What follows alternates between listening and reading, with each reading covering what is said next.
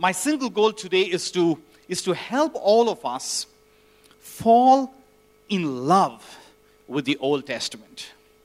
Uh, my goal this morning is to create in each of our hearts a new sense of wonder for the Old uh, Testament. If you had a choice to be in the shoes of Rachel or be in the shoes of Leah, who would you rather be?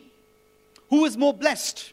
Who is more likely, in your view, to have a happier life, Rachel or Leah?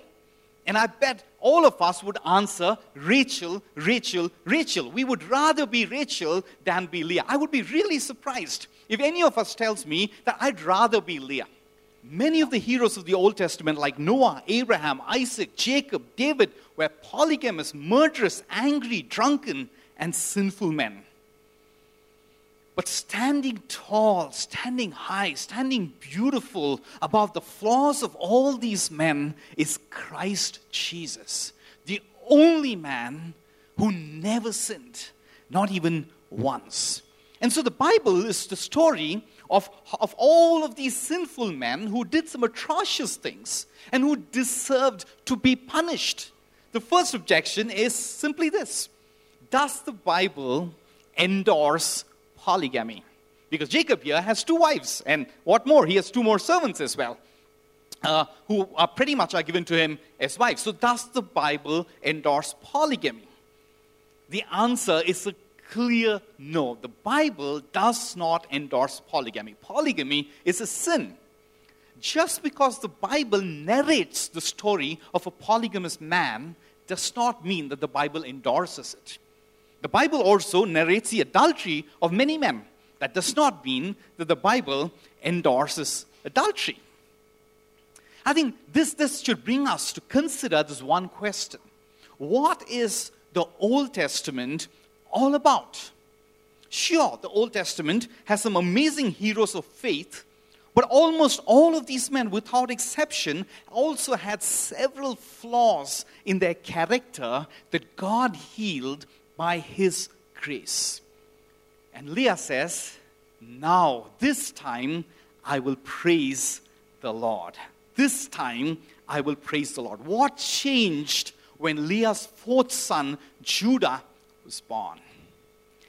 Everything changed when Judah was born because Christ Jesus descended from the line of Judah, Leah's fourth son of the 12 sons that Jacob had, Christ Jesus, because of a promise God had given to Abraham, had to descend from one of these 12 sons, and Jesus Christ descended from Judah, Leah's fourth son, not Rachel's son, Leah's fourth son. Leah, of course, did not at this point in time realize the full significance. I'm pretty sure she didn't quite understand everything that was happening. She didn't quite understand that Christ, the Messiah, would be born from her womb through the line of Judah. The loneliness of Leah pointed to the ultimate loneliness of Jesus. The King of heaven and earth was lonely when he hung on the cross. All his disciples deserted him, God himself abandoned him. The rejection of Leah pointed to the rejection of Jesus. Leah was rejected by Jacob, but on the cross, when Jesus carried our sins upon himself, God punished and rejected Jesus. Because it is only through the punishment of Jesus that we can be forgiven. He was forsaken so that we could be forgiven. Jesus is closest to us when we are at our saddest. Jesus is closest to us when we are at our loneliest. Jesus is closest to us at our unloved worst. You and I, we have all been unfaithful to Jesus in our moments of success. We have not given God the glory that is due to Him. We have not given God the worship. We have not given God the devotion of our heart that is due to Him. We have abandoned Jesus. We have failed Jesus in our moments of success. But in our moments of failure, Jesus will not abandon us.